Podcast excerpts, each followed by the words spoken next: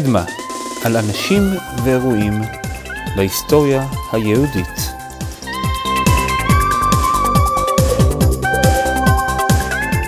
פרק 47 דוד גנז שלום וברוכים הבאים לקדמה, אני נועם אשכולי. הגיבור שלנו היום לא היה רב חשוב, גאון או ראש ישיבה, הוא לא היה פוסק והוא לא היה פרשן, הוא לא היה מדען פורץ דרך, הוא, הוא לא היה מגלה ארצות, הוא, הוא לא היה שגריר. אז מה כן? למה כדאי להכיר אותו? אז תקשיבו למשהו שהוא כתב. זה איזה יחידה. אני אקריא לכם תיאור של מקום מהמאה ה-16 ואתם צריכים לנחש איפה זה בעולם, בסדר? העיר הגדולה קריה עדיזה, עיר רבתי עם היא, מטרופולין לארץ הזאת והיא באמצע המדינה. המדינה הזאת היא מדינה בנויה ומיושבת מערי פרזות וכפרים לרוב, בערים גדולים ונעים, בארמוני מבצרים רבים ויפים. הארץ הזאת מלאה ברכת השם, דגן, יין ושכר באופן ששאר המדינות היושבות סביבה ממנה יביאו לחמם. יש בה נהרות רבות גדולות וקטנות, דגים לרוב, ארץ מרעה, עץ די והותר, ארץ שאבני הברזל ומהרריה יחצבו נחושת, וגם עופרת וכסף חי לאין מספר, ובנהרות נמצא גרגירי זהב ומרגליות, וגם אבני יקרות, דיאמנט, נמצא בה לרוב באופן שלא תחסר בה כל טוב. מנחשים איפה גן העדן הזה? אז למחבר של התיאור הזה, שכתב את זה בעברית, קראו דוד גנז, והוא כתב על העיר אליה הוא עבר. הוא כתב על פראג. אז זה מה שהוא חושב על העיר אליה הוא עבר, אבל מי הוא? למה הוא כותב על העיר? אז כמו שאמרנו, הגיבור שלנו היום הוא הרבה דברים לא, אבל הוא היה ליד האירועים וליד האנשים החשובים. הוא נדד ולמד מהם, והוא היה סקרן ותלמיד חרוץ, והוא התלהב ממה שהוא ראה ולמד. והוא גם כתב על זה ספרים שהשאירו לנו עדות על התקופה ועל גדולי עולם. על מי למשל? על הרמה ועל המהר"ל מפראג, ועל מדענים כמו יוהאנס קפלר וטיכו ברהה. והכל במקום של ההתחדשות, עולם של תגליות, שינויים מדעיים. אז איך יהודי הגיע למקום הזה? בואו נתחיל. פראג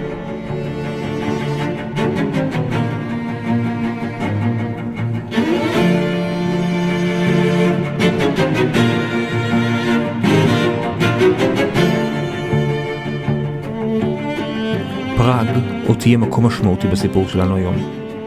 אבל נתחיל את הסיפור במקום אחר.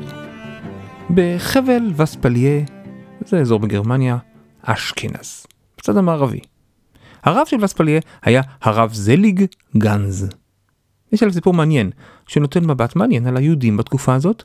בשנת 1502 הופיע באירופה יהודי בשם אשר למלין, והוא הודיע שהגאולה בפתח, והוא מבשר הגאולה. רק שכולם יחזרו בתשובה, והנה אנחנו בדרך לארץ, לארץ ישראל. זה פחות או יותר עשר שנים אחרי גירוש ספרד, כולם מרגישים שיש שינוי דרמטי באוויר, ומסתבר שהמונים הלכו אחריו. וגם uh, מיודענו הרב זליג גנץ, והרב זליג מסופר ששבר את התנור לאפיית מצות, כי בפסח הבא כולנו בטוח נהיה בירושלים. איזה סוף אתם יודעים, נכון? הוא היה צריך תנור חדש. הגאולה לא הגיעה אז, והאכזבה הייתה גדולה. אז זה קצת סיפור רקע. אבל הסיפור היום הוא על הנכד של הרב זליג. הנכד הזה הוא נולד ב-1541 בווספליה, באשכנז. וקראו לו, לנכד, דוד. דוד גנז. הרבה על הילדות שלו אנחנו לא יודעים, אנחנו יודעים שהוא למד בעיר בון, ואחר כך עבר לפרנקפורט דה מיין. יש בגרמניה יותר מעיר אחת בשם פרנקפורט. פרנקפורט זה בגרמנית המעבר של הפרנקים. זה השבט הגרמני שישב שם. יהודים היו בפרנקפורט דה מיין לאורך דורות. בהרבה ספרים גם כותבים את השם של העיר הזאת בראשי תיבות. פפדם. פרנקפורט דה מיין. אבל עם כל הכבוד לפרנקפורט, המרכז היהודי הרציני בתקופה הזאת באירופה היה במקום אחר. הוא בכלל לא היה באשכנז, הוא היה בפולין. בלובלין ויותר מזה בקרקוב. והרב של קרקוב הוא רבי משה איסרליש, הרמה. ודוד גנז, הנער, הוא היה צמא לידע. אז כדי להתפתח וללמוד הוא נודד מזרחה. הוא יספר שבדרך הארוכה מזרחה הוא קודם עבר אצל קרוב משפחה שלו, בשם הרב מן. הוא היה בעיר נורדהיים בסקסוניה, וגם גרמניה. ושם הוא ראה ספר ששינה את מסלול חייו. וזה לא היה ספר יהודי, הוא רואה את ספר היסודות של אוקלידס. אוקלידס היה מתמטיקאי הלניסטי מאלכסנדריה מהמאה השלישית לפני הספירה. הוא חיבר ספר במתמטיקה, אלגברה, גיאומטריה. אתם מכירים את זה שלקו יש רק אורך ולא עובי? או שבין שתי נקודות עובר רק ישר אחד? זה משם. אוקלידס לא המציא את המתמטיקה, אם שאלתם, הוא יותר סיכם את כל הידע המתמטי שהיה עד אליו. אבל הוא עשה את זה בצורה שיטתית ומסודרת. והספר שלו היה הספר המדעי הכי חשוב למשך יותר מאלף שנים. זה גם היה אחד הספרים הכי פופולריים ביותר בעולם. דוגמה, את הדפוס המציאו במאה ה-15? מאז המצאת הדפוס יש לספר הזה יותר מאלף מהדורות דפוס. אחרי התנ"ך זה הספר הכי נפוץ בעולם. אם כבר זכרנו את הספר, עוד משהו מעניין. הספר נכתב ביוונית והופץ באירופה, אבל החל מהמאה השמינית הספר נעלם באירופה. הוא חזר לאירופה רק במאה ה-12. איך זה קרה? בזכות הערבים. הרון אל-רשיד, שהיה חליף בבגדד במאה השמינית, הוא יזם תרגום לערבית של הרבה ספרים, וגם את הספר של אוקלידס. ובמאה ה-12 נזיר אנגלי, שלמד גם בספרד, מצא את הספר בערבית בספרד, תרגם אותו ללטינית, וכך הספר חזר לאירופה. אבל דוד גנץ קרא את הספר אה, לא בלטינית, וגם לא בערבית, הוא קרא כתב יד בעברית. איך זה שתרגמו ספר מתמטיקה לעברית? זה בזכות משפחת המתרגמים, אבן תיבון, אה, משפחה מפרובנס. התרגום הראשון נעשה על ידי משה בן שמואל אבן תיבון, וכמה שנים אחר כך האחיין שלו, יעקב בן מחיר, הכין תרגום משופר. דיברנו עליהם, פרק 16. וככל הנראה דוד גנץ קרא את אחד התרגומים האלו. יש בספרייה הלאומית הצרפתית עותק של התרגום הזה, ואפשר לראות את הסריקה מצוינת שלו דרך הספרייה הלאומית שלנו. אז uh, שמתי קישור באתר, uh, כדאי להסתכל. דרך אגב, הדפיסו את הספר בעברית, ספר של אוקלידס, אבל 200 שנה אחרי התקופה שלנו. ומי שיזם ועודד את הדפסת ספר המתמטיקה הוא לא פחות ולא יותר הגאון מווילנה. אבל זה באמת נשמור לפעם אחרת. דוד גנז מתלהב מהספר, ולומד אותו מקצה לקצה. כך הוא יתאר את אוקלידס ואת הספר. אוקלידוס הוא איש השנון החכם המפורסם, המחודד ברוב שכלו מכל אשר היה לפניו באומות, וגם מלאחריו עד היום הזה, כמו הוא לא היה. הוא חיבר את הספר המחוכם, המפורסם הידוע, הנקרא על שמו, אשר אין חקר לעומקו, באופן שכל החכמים הגדולים הקדמונים והאחרונים כולם יעידון ויגידון שלא נמצא באומות שום ספר תחת השמיים הגדול ממנו, או שישתווה לו בחריפות ובחידוד לימודיו. אף שלא הפליג בספרו הנ"ל מענייני התכונה, הוא מתכוון לאסטרונומיה, רק מעט, מכל מקום בלעדיו לא נרים ראשנו ולא מצאנו ידינו ורגלינו. כי בספרו הוא כסולם מוצב ארצה וראשו מגיע השמיימה, אשר בהיעדר הסולם אין דרך לעלות. דוד גנץ כתב את זה בהקדמה לספר שלו, נחמד ונעים. זה בסוף ימיו. אבל אני חושב שאתם מרגישים את ההתלהבות שלו כשהוא מדבר על הספר הזה. וכל זה היה ללא סתירה לעולם היהודי שלו. חוץ מעולם המסורת ועולם ההלכה שדוד גנץ חי בהם כל ימיו, עולמות חדשים נפתחו לפניו. עולם של מדע, ועולם של מתמטיקה, ודוד גנץ עתיד לחיות בכל העולמות האלו.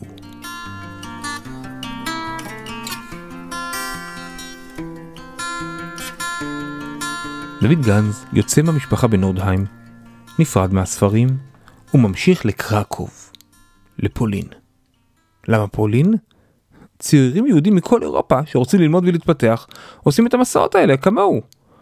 בקרקוב, וגם במידה מסוימת בלובלין, היה את מרכז היהודי החשוב של אירופה אז. הישיבות החשובות היו שם. ורב העיר קרקוב וראש הישיבה היה הרמה. דיברנו עליו פרק 35, בישיבה של הרמה התמקדו כמובן בלימודי גמרא והלכה. הרמה שאף לסכם את כל ההלכה עד תקופתו, ובסופו של, של דבר החיבור המרכזי של הרמה שלומדים עד היום זה הגאות שלו לשולחן ערוך של רבי יוסף קארו. אבל צריך לדעת, הרמה התעסק בעוד נושאים. הוא כתב הערות לזוהר, הוא כתב ספר שאפשר לקרוא לו פילוסופי, הוא כתב הערות והרחבות לספר ייחוסין, זה ספר ההיסטוריה של אברהם זקוט. הוא גם כתב ספר בשם מהלך הכוכבים.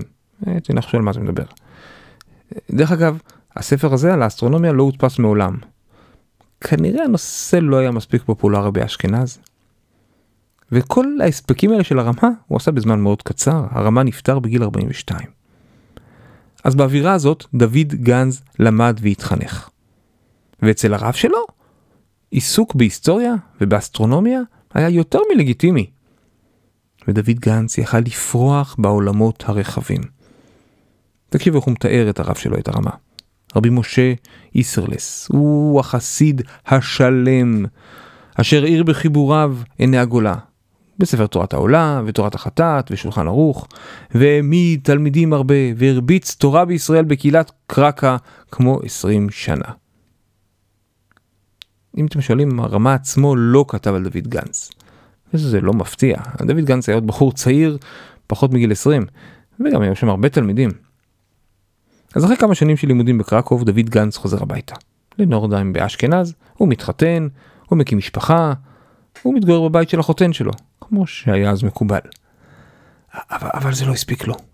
היה לו רעב לידע, ללימודים, וזה לא נתן לו להישאר במקום. ובגיל 23, בשנת 1564, הוא מחליט לעבור עם המשפחה למקום שבו הכל קורה. 400 קילומטר מזרחה. לאן? לעיר הבירה של בוהמיה, לעיר פראג. היום פראג היא עיר הבירה של צ'כיה, אבל אז היא הייתה, לפחות חלק מהזמן, עיר הבירה של כל האימפריה הרומית הקדושה. אני חושב שהזכרתי את זה פעם בשם הפילוסוף הצרפתי וולטייר. זה לא היה אימפריה, בשום צורה היא לא הייתה רומית, ובטוח שהיא לא הייתה קדושה. זאת הייתה ממלכה גדולה, שהכילה בגדול את כל מרכז אירופה, כולל גרמניה, אוסטריה, שווייץ, הולנד, בלגיה, הונגריה, צ'כיה, זה השתנה לאורך השנים. והקיסרים של האימפריה הרומית הקדושה ישבו בפראג, בכל אופן גם בפראג. הם החליפו עיר בירה מדי פעם. וכשדוד גנז הגיע לעיר זה היה מקסמי, מקסמיליאן השני, ואחריו הבן שלו, רודולף השני. הקיסרים מבית הבסבורג. זאת המשפחה ששלטה על אירופה פשוט מאות שנים. פראג הפכה למוקד משיכה, לאנשי מדע ותרבות, וגם ליהודים, עם סיבות שונות. אתם שואלים למה יהודים באו לפראג? הקיסרים התייחסו סך הכל טוב ליהודים. דוד גנץ למשל מספר על תהלוכה שמקסמיליאן ערך במרכז השכונה היהודית בפראג כדי לכבד את התושבים היהודים. והיהודים מאוד העריכו את זה. באירופה באותה זמן היו מאבקים מאוד משמעותיים בין הקתולים לפרוטסטנטים. בפראג היה יחסית יותר פתיחות, הכל יחסי. מלחמת הדת האחרונה של אירופה, מלחמת 30 השנים, היא התחילה בפראג. וזאת המלחמה שבגללה המעריכים נהרגו כמעט שליש מהתושבים של אזור גרמניה. ובזמן המלחמה גם היהודים סבלו. אבל כשלא הייתה מלחמה, סך הכל גם היהודים נהנו מהשלווה יחסית. אנחנו יודעים שב-1547 התגרו בפראג כ-20 אלף תושבים, אבל כתוצאה מההגירה מאיטליה, מהולנד, מצרפת, מספרד, מאנגליה, גם מהאזור, מבוהמיה עצמה, תוך פחות מ-100 שנה היו כבר מעל 50 אלף איש בעיר. וכשב-1583 הקיסרים הפכו אותה לעיר הבירה המרכזית שלהם, היא הפכה גם למרכז מסחרי חשוב. ופראג הייתה גם מרכז אקדמי חשוב. כבר במאה ה-14 קארל הרביעי ייסד את האוניברסיטה של פראג, ועד היום קוראים לה, לאוניברסיטה של פראג אוניברסיטת קארל. תראו, לא הכל היה ורוד בפראג. ליהודים היה בהתחלה מותר לעסוק רק בהלוואות כספים, והם התחילו לסמן את הבגדים שלהם כדי להפריד אותם מאחרים, והיו כל מיני גזרות. יותר מזה, רק כמה שנים לפני שדוד גנז הגיע לפראג היו שם שני גלי גירוש, גם ב-1541, גם ב-1559, אבל אחרי זה הם הרשו להם לחזור. סוג של מחזוריות יהודית. אבל בשנים שדוד גנץ היה בפראג, סך הכל המצב השתפר. רק חמש שנים אחרי הגירוש האחרון, דוד גנץ והמשפחה הצעירה שלו עברו לפראג. והוא כנראה מצא שם את מה שהוא חיפש. והוא גם מצא שם שתי דמויות מרכזיות שהשפיעו עליו. אחת מהן הוא מצא בבית מדרש, בפראג. אחד מגדולי חכמי ישראל בכל הדורות. והדמות השנייה הוא מצא לא בבית מדרש, הוא אפילו לא היה יהודי. מי הם? עוד רגע.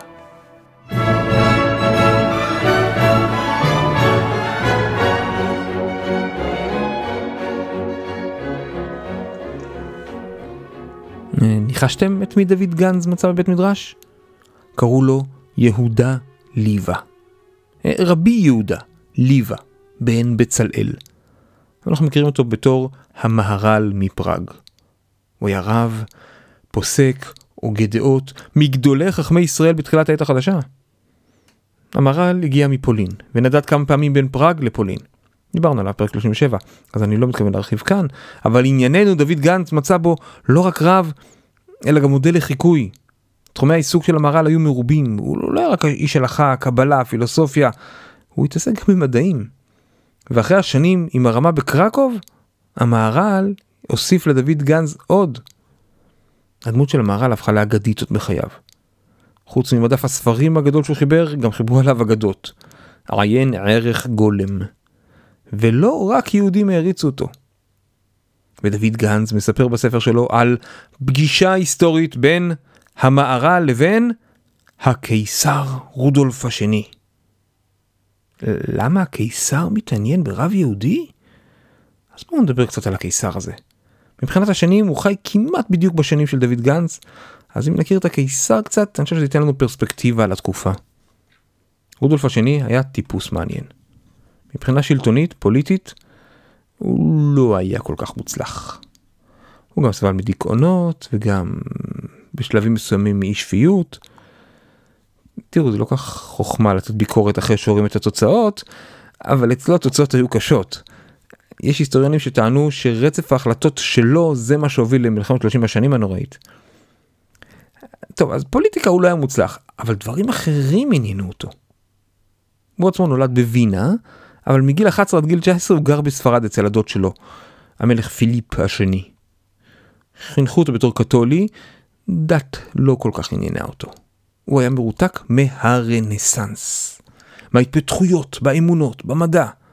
וכשהוא החליט לעבור לפראג ב-1583, הוא הגיע עם אוסף עצום של חפצי אומנות וציורים שהוא השקיע בהם סכומי עתק. הוא העסיק בעלי מקצוע שיבנו לו כלי נגינה, מכשירים מדעיים, צעצועים מכניים. כסף לא הייתה הבעיה כאן. והוא גם קרא לאנשי מדע וחוכמה שיבואו לגור אצלו בפראג והוא יממן אותם. והם באו, מכל אירופה.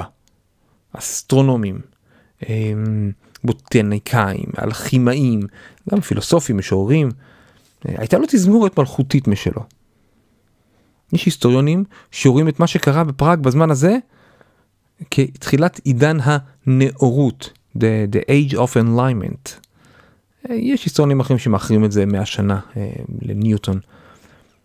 אז כאשר השליח של הקיסר רודולף השני הופיע בבית של המהר"ל מפראג עם הזמנה מלכותית למפגש, כמו שהבנתם בטח זה לא הייתה הפתעה גמורה. והקיסר גם נודע ביחס סביר פלוס ליהודים. והוא גם חיבב פילוסופים ואנשי חוכמה, והמהר"ל כבר התפרסם בפראג, ולא רק בקרב היהודים. אבל אולי מה שכן מפתיע זה העובדה שהקיסר ביקש שהפגישה תיארך בארבע עיניים. ושמה שיאמר בפגישה, יישאר רק בפגישה. ככה דוד גנץ מתאר את זה.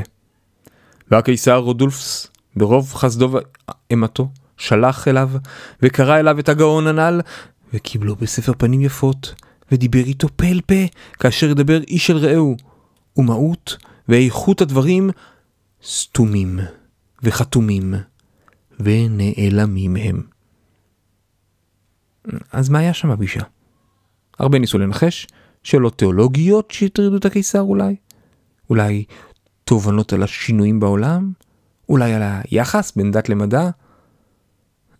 בטוח שלמהר"ל היה מה להגיד על כל אחד מהנושאים האלו, וגם אנחנו יודעים שהנושאים האלה עניינו את רודולף ידידנו, אבל כמו שאתם מבינים זה רק נחושים, כן? הפגישה הייתה חסויה. מישהו אחר שהגיע לחצר של המלך רודולף היה טאדאש האייק. אה, האייק היה מומחה במדידת קרקעות ובוטניקאי ואסטרולוג, הוא התחבב על המלך. אבל ענייננו מה שחשוב הוא שהוא שכנע את המלך להביא את טיכו ברהה מדנמרק לפראג. יש כאלה שמבטאים את זה בתור טיקו בראהי. בכל אופן, מי הוא? הוא היה האסטרונום הנודע ביותר בעולם אז. ברמת סלב. הוא המציא מכשירים אסטרונומיים ענקיים שמאפשרים מדידה מאוד מדויקת של זוויות הכוכבים. זה אסטרונומיה בלי טלסקופים. אז כדי שתיק חוברה יבוא, המלך הבטיח לו שכר גבוה וטירה במיוחד בשבילו שתהיה מרכז אסטרונומי ומצפה כוכבים. זה דווקא יסדר טוב לבראה, שכמה שנים לפני זה המלך הדני שתמך בו מת, אז הוא חיפש ספונסר חדש. הוא הביא איתו לטירה את המכשירים העיקריים שהוא בנה בדנמרק. הוא גם מצא איזה עוזר מוכשר מאוסטריה, אחד בשם יוהנס קפלר. הזכרנו אסטרונומים מפורסמים, בוא נדבר טיפה על אסטרונומיה. במשך 1500 שנים היה ברור כמעט לכולם שכדור הארץ נמצא במרכז העולם. קוראים לזה המודל הגאוצנטרי. האסטרונום היווני התלמי מאלכסנדריה של המאה השנייה, הוא תיאר את זה. ומאז עד המאה ה-17 הגישה הזאת שלטה. עם כל מיני תיקונים שהוסיפו לשיטה. ועם התיקונים היא הייתה מספיק טובה לנבא תנועה של כוכבים. אבל כבר במאה ה-16 האסטרונום ניקולאוס קופרניקוס הוא פיתח תיאוריה חדשה, שבה השמש במרכז העולם. והוא גם מצא כמה חכמים יוונים שהזכירו את זה לפניו. אז היה לו על מה להסתמך. אבל בגלל שהוא בנה מסלולים מעגליים, התוצאות לא היו מספיק מדויקות. ב-1610 גלילאו גלילי הוא מצא את הירחים של צדק, והוא הוכיח שתנועה שהיא לא סביב כדור הארץ זה דבר אפשרי. וטיכו ברם, מיודענו, הוא שכלל מאות התצפיות האסטרונומיות ואת הדיוק שלהם, ובזכותם הוא הציע מודל חדש. אז במודל שלו, עדיין השמש הסתובבה סביב כדור הארץ, אבל כל שאר כוכבי הלכת הסתובבו סביב השמש. והעוזר של טיכוברה, יוהאנס קפלר, שהוא אחר כך יחליף אותו בתור האסטרונום המלכותי, הוא כבר הוכיח מודל חדש, הליוצנטרי, שבו השמש במרכז היקום, וגם כדור הארץ מסתובב סביבה.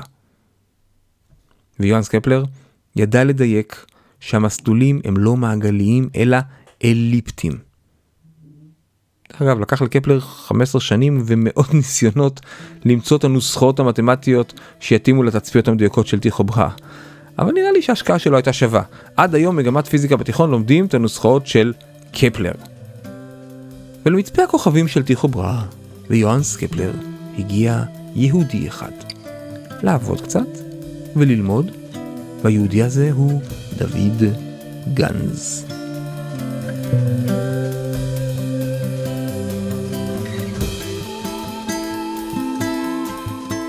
מה דוד גנץ עשה במצפה הכוכבים? נגיע לזה עוד רגע, אבל תקשיבו לתיאור שלו על מה הוא ראה שם. אני מגיד שבשנת ש"ס לאלף השישי, זה יוצא שנת 1600, אדוננו הקיסר המרוחם רודולף סיירומדו, כאשר מילאה אותו חוכמה ודעת וידיעה, אוהב את החכמים ומכבדם מספיקם, שלח למדינת דני מרק, וקרא אל החכם המופלג החוקר הגדול בחוכמת התכונה מכל אשר לפניו, טיחה בראי. והושיבו הקיסר אל ארמון המבצר הנקרא בינתק, חמישה פרסות מעיר המלוכה פראג, והתבונן שם מחכמיו, הוא פסק ונתן לו מדי שנה ושנה שלושת אלפים טלר. יכול להיות שזה תקציב המחקר הראשון בהיסטוריה. אני קצת מדלג. ושם במקום הנזכר היה יושב עם 12 אנשים, כולם חכמים ומביני מדע, עוסקים וחוקרים בהצטגניהם בכמלי מחזיהם הגדולים המופלגים אשר עין לא ראתה. ובנה לו הקיסר שם 13 חדרים בשורה אחת. בכל חדר כלי מיוחד אשר בהם הם מביטים על מצבי ומלאכי כל כוכבי נבוכה. זה השם שלו לכוכבי הלכת. וגם כוכבי השבט. ותמיד כל ימות שנה, בכל יומם ויומם, היו רואים ומדקדקים וכותבים על ספר מהלך ומצב החמה בגלגלתה, ורחוקה מכדור הארץ, וככה היו עושים כל לילה, וגם אנוכי הכותב הייתי שם. כל פעם חמישה ימים רצופים. ישבתי עמהם בחדרי חזיונם, וראיתי את המעשה אשר נעשה, דברים גדולים ונפלאים. לא לבד בכוכבי הנבוכה, גם בכוכבים, בכוכבי השבט בשמות יקראו. כאשר יבוא כל כוכב בקו חצי לילה היה מתמודד מהם על ידי שלושה מיני כלים, אשר על יד כל כלי ישבו שני חכמים. ותכף הכל נכתב בספר, את בו כל כוכב בקו חצי לילה.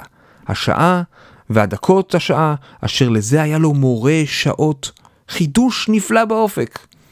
שיגיד בנאמנה, ההשתדלות והחקירות הגדולות, מימינו לא ראינו ולא שמענו, וגם אבותינו לא סיפרו לנו, ולא מצאנו כתוב בספר. אין מבני ישראל בין מאות העולם להבדיל, שנהיה כדבר הזה עוד. שמעתם את ההתלהבות שלו? את, ה, את העולם שנפתח בפניו? תראו, בינינו, כל הכבוד למדענים האלו, לשבת כל לילה, כל לילה, במשך עשרות שנים ברצף, ולרשום זוויות של כוכבים. אל תספרו לאף אחד, אבל לי זה נשמע משעמם. אבל כל הכבוד להם. טוב, אני מדלג קצת מה שהוא כותב, הנה. הסך תיחברה, תיחברה, הוכיח בראייה ברורה ששלושה כוכבים מאדים כוכב ונוגה במהלכם רצונם אינם מסובבים את כדור הארץ. מרכז החמה עצמה הוא מרכזם, ולדעתו החמה לעולם יושבת באמצעיהם. ואלו דברים שקשה להסבירם לתלמידים כראוי, כי עת סופר תש כוחו לציירו, אבל יש עמדי חיבור גלגלים מן נסרתי חברי, אשר בהם כל תלמיד משכיל יבין סיבת הדברים על תכונתו ברגע. אני לא יודע לכם, בעיניי ההתלהבות של דוד גנץ מרתקת. הוא היה שם, כשהתצפי... בזמן התצפיות, שבעקבותיהם כל מה שיודעים על העולם השתנה. תפיסות עולם של יותר מאלף שנה משתנות מול העיניים שלו, והוא רואה ומבין את גודל השעה. אולי שמעתם שהכנסייה הנוצרית לא אהבה את השינויים האלו. גליאו גלילי האיטלקי נאלץ לעמוד במשפט ב-1633 על הרעיון שלו שכדור הארץ לא במרכז היקום. הוא היה במאסר בית עד סוף ימיו. היה מדען בשם אה, ג'ורדנו ברונו. הוציאו אותו להורג ב-1600 כי היה לו רעיון שהכוכבים בשמיים זה שמשות והיקום הוא אינסופי. וקופרניקוס הוא נאלץ לצנזר את מה שהוא כתב כדי להישאר בחיים. אז זה כך היה אצל הנוצרים. אז איך הרב דוד גנץ היהודי, תלמיד הישיבות החשובות, איך הוא מתמודד עם הרעיונות המדעיים החדשים? ללא ספק הנושא הזה העסיק אותו. אבל מבחינתו, מכל הכיוונים, הוא ראה הוכחה דווקא לנצחיות של היהדות. למשל, הוויכוחים והקרע בין הקתולים לפרוטסטנטים היו מבחינתו הוכחה ליציבות של האמונה היהודית. וגם ראיה שהעולם מתקדם לשלב שכולם כבר יאמינו באל אחד, ולא בכל מיני שילושים. וגם הקיפאון המחשבתי של הכנסייה כנגד הגילויים המדעיים. הם דווקא הראו לו על הפער העצום בין הכנסייה הנוצרית לעומת היהדות שידעה להפריד בין מדע שבא לתאר את התהליכים בעולם, לבין הדת וההלכה שבאים לתאר מה האדם צריך לעשות בעולם. דוד גנץ מתאר שיחה. שיחה שהוא ערך עם טיכו ברא בעצמו. אז גנץ סיפר לברא על דיון מעניין בגמרא במסכת פסחים. אני מקריא שתי שורות מהגמרא. תנו רבנן, חכמי ישראל אומרים, גלגל קבוע ומזלות חוזרין, וחכמי אומות העולם אומרים, גלגל חוזר ומזלות קבועים. אני מדלג קצת, אמר רבי, ונראים דבריהן מדברנו. אני לא אכנס לכל הסוגיה של הגמרא, אבל הנקודה העקרונית שם זה ויכוח של העולם העתיק על אסטרונומיה. האם לשמש ולכוכבים יש יכולת תנועה עצמאית, או שהם קבועים בתוך משהו שנקרא גלגל שמזיז אותם. אז במשך יותר מ-1500 שנים זו הייתה שאלה רלוונטית. והגישה השלטת הייתה, כמו שאריסטו אמר, יש גלגלים בשמיים, והכוכבים תקועים בהם. וכשגלגל הבלתי נראה זז, הכוכב נראה לנו שגם הוא זז, למרות שלכוכבים אין תנועה עצמאית. ולעומת זאת, הגישה שהגמרא הביאה בשם חכמי ישראל, הכוכבים יש יכולת תנועה משל עצמם, זה לא קשור לגלגל. אבל ראיתם, הסיכום של הגמרא הייתה שרבי אמר שדווקא חכמי העולם צודקים. אז דוד גנץ למד חברותה בגמרא עם טיחו בראה. טוב, קצת הגזמתי, אולי הוא פשוט סיפר לו את הדיון בגמרא, וזה לא היה חברותה.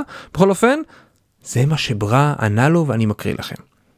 אך תדע, שהחוקר הגדול המופלא בחוכמת הכוכבים ויחיד בדורו, ראש החכמים היושבים לפני אדוננו הקיסר רודולף ירומדו, הסחתי חברה אמר לי, לא יפה עשו חכמיכם שהודו לחכמי האומות על דבר שקר, כי הדין היה עם חכמי ישראל.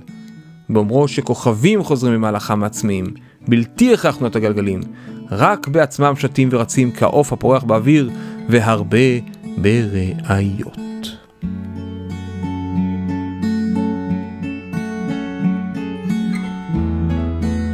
זה שתלמידי חכמים מחברים ספרים זה לא מיוחד. עשו את זה לאורך רוב ההיסטוריה היהודית. וגם דוד גנץ חיבר ספרים. אבל הוא היה מיוחד בספרים שהוא חיבר. נעשה חידון קטן, אני אספר לכם את השמות של הספרים ועל מה הם עוסקים, ואתם תנסו לנחש למה זה מיוחד. היה לו ספר בהיסטוריה בשם צמח דוד, היה לו ספר בגיאוגרפיה בשם גבולות הארץ, ספר מתמטיקה בשם מגדל דוד, וספרים באסטרונומיה, מגן דוד וספר בשם נחמד ונעים. אז מה אתם אומרים? למה זה מיוחד? התלמיד של הרמה ושל המהר"ל מפראג, יהודי מאמין, שהיה כל חייו תלמיד חכם, חיבר רק ספרים שאפשר לקרוא להם מדעיים. אף לא ספר תורני אחד. לא מדרש, לא שו"ת, לא גמרא, לא מקרא, רק ספרים על חוכמה אוניברסלית. למרות שהוא אישית נשאר מחובר לחלוטין למסורת הדתית. האמת שהרשימה שהקראתי, זו הייתה התוכנית שלו לספרים. הוא כתב עליה בהקדמה לספר הראשון, צמח דוד. כנראה בפועל הוא לא הספיק את הכל, לנו נשארו ביד שני ספרים. הראשון, והוא הודפס כבר בימים של, בימיו של דוד גנץ, כמו שאמרנו זה היה ספר ההיסטוריה צמח דוד. יותר נכון לקרוא לזה ספר כרונולוגיה, כרונולוגיה של אירועים. בזכות הספר, כבר במאה ה-19 ראו בדוד גנץ את ההיסטוריון היהודי הראשון של העת החדשה. והספר היה רב-מכר, שמונה מהדורות בעברית, תרגום ללטינית. זה היה ספר בכמה כרכים, עם, עם תיאור של מה שקרה בעולם שנה אחרי שנה. הכרך הראשון היה היסטוריה יהודית, החל מבריאת העולם, הכרך השני היה היסטוריה של העולם. הוא הרשה לעצמו להשתמש בתאריך לועזי חוץ מהתאריך העברי. ובהקדמה של החלק השני, הוא קצת מתנצל, למה צריך ללמוד היסטוריה. ומסביר שהוא נתלה דווקא באילנות גבוהים. המקורות שלו זה ספרי היסטוריה יהודים כמו סדר עולם רבה, איגרת רב שריר הגאון, אה, הקדמת הרמב"ם, די מגוון. והיה לו גם אוסף נרחב של ספרי היסטוריה ביוונית ולטינית. והוא הכריז שכשיש סתירות בין המקורות היהודים לסיפורים של היוונים, הוא ייקח רק מקורות יהודים. הוא גם מצטט את אברהם זכות שדיברנו עליו, וגם את הרב שלו, הרמה, שגם הוא עסק בהיסטוריה. אז דוד גנץ מתחיל בהיסטוריה של העולם על מה שקרה במקביל לסיפורי התנ"ך. הוא מחלק לתקופות של בבל, פרס, יוון, אדום. הוא מדבר על חכמי יוון, על הקיסרי רומא.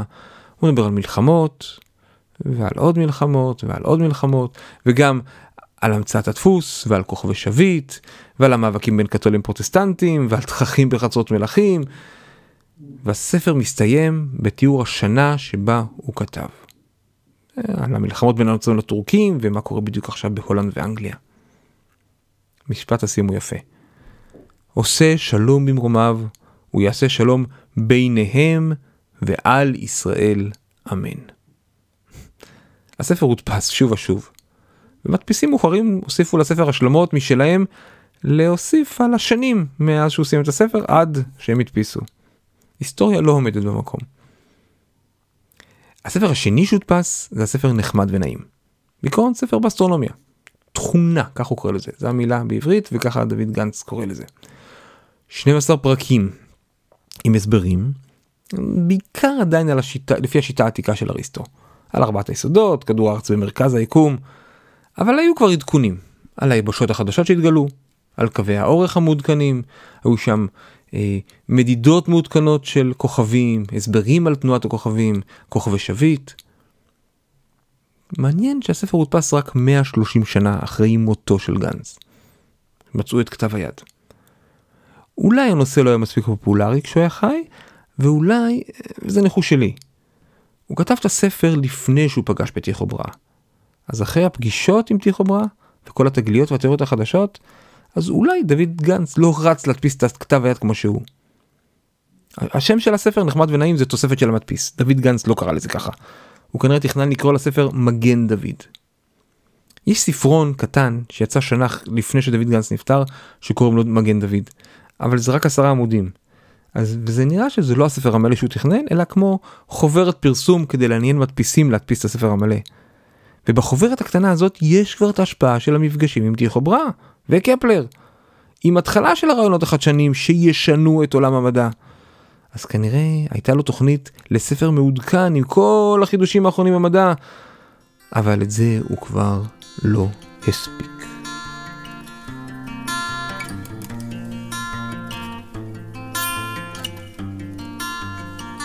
דוד גנץ נפטר בשנת 1613 בפראג. אם יוצא לכם לבקר בפראג, אפשר לראות את המצבה שלו, בית הקברות העתיק ברוב היהודי בעיר. זה קרוב למצבה של המהר"ל. ב-1967 הוציאו בצ'כוסלובקיה בול לזכרו של דוד גנץ עם תמונה של המצבה. שמתי תמונה של המצבה וגם של הבול באתר. על המצבה כתוב פה נקבר החסיד, מורנו, הרב, רבי דוד גנץ, בעל ספר צמח דוד. אבל האמת היא, בינינו יותר מעניין הציורים של המצבה. למעלה יש ציור של אווז. למה אווז? כי התרגום של גנז זה אווז. רעיון מקורי, נכון? מתחת לאווז יש ציור של מגן דוד. טוב, מגן דוד על מצבה יהודית. נשמע לכם די סטנדרטי, נכון? אז מסתבר שלא. אז מגן דוד עוד לא היה סמל יהודי מובהק. פרופסור אנדרי נהר, הפילוסוף היהודי הצרפתי מהמאה הקודמת, הוא כתב ביוגרפיה מקיפה על דוד גנץ. דרך אגב, הביוגרפיה שלו הייתה המקור העיקרי לפרק הזה. אז פרופסור אנדרי נהר טוען שדוד גנץ הוא הראשון עם הסמל הזה על מצבה. והוסיפו את הסמל בגלל הספר שלו מגן דוד. ואחר כך, בגלל המצבה הזאת, העתיקו את זה לעוד מצבות בפראג, ומשם לשאר העולם היהודי. בהקדמה לספרון מגן דוד, דוד גנץ מסביר את השם של הספר. כאשר יצוירו ויחורטו שני משולשים זה על זה, נהגו אנשי דורנו לקרוא לו מגן דוד, באומרם שציור כזה היה חקוק על מגינו של דוד המלך.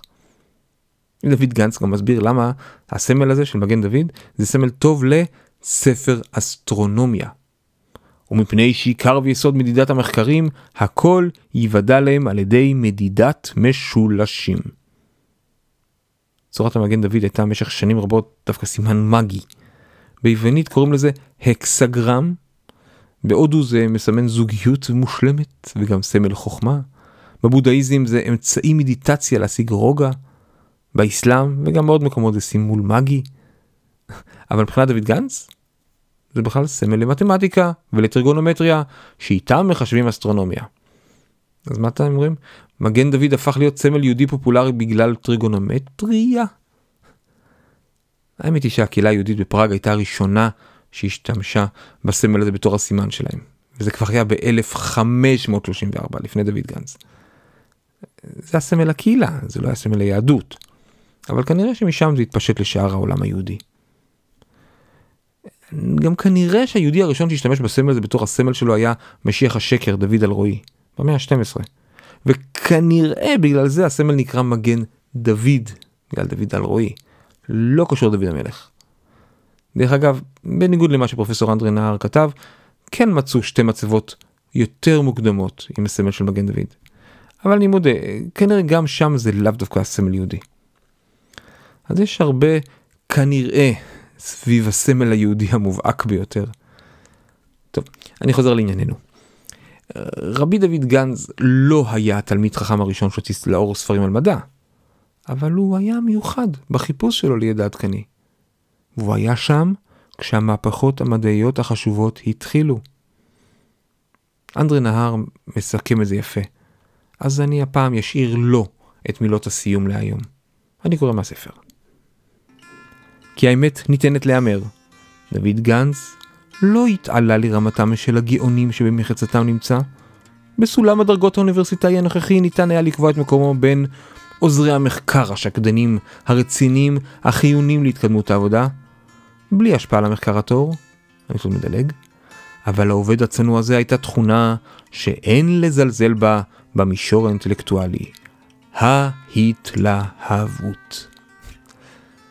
ועד כאן לפעם. עוד פרטים, מקורות ואיורים תוכלו למצוא באתר הבית של הפודקאסט, קדמה.xyz. כמו שאמרתי, אני אשמח להערות והצעות, יש דף בפייסבוק ויש קבוצה בטלגרם, ממליץ לחפש ולהצטרף לקבוצות. אפשר למצוא אותנו בכל יישומון, יישומון הסכתים, אפליקציית פודקאסטים, או בספוטיפיי. תודה שהאזנתם, מקווה שנהנתם. נשתמע בפרק הבא של קדמה.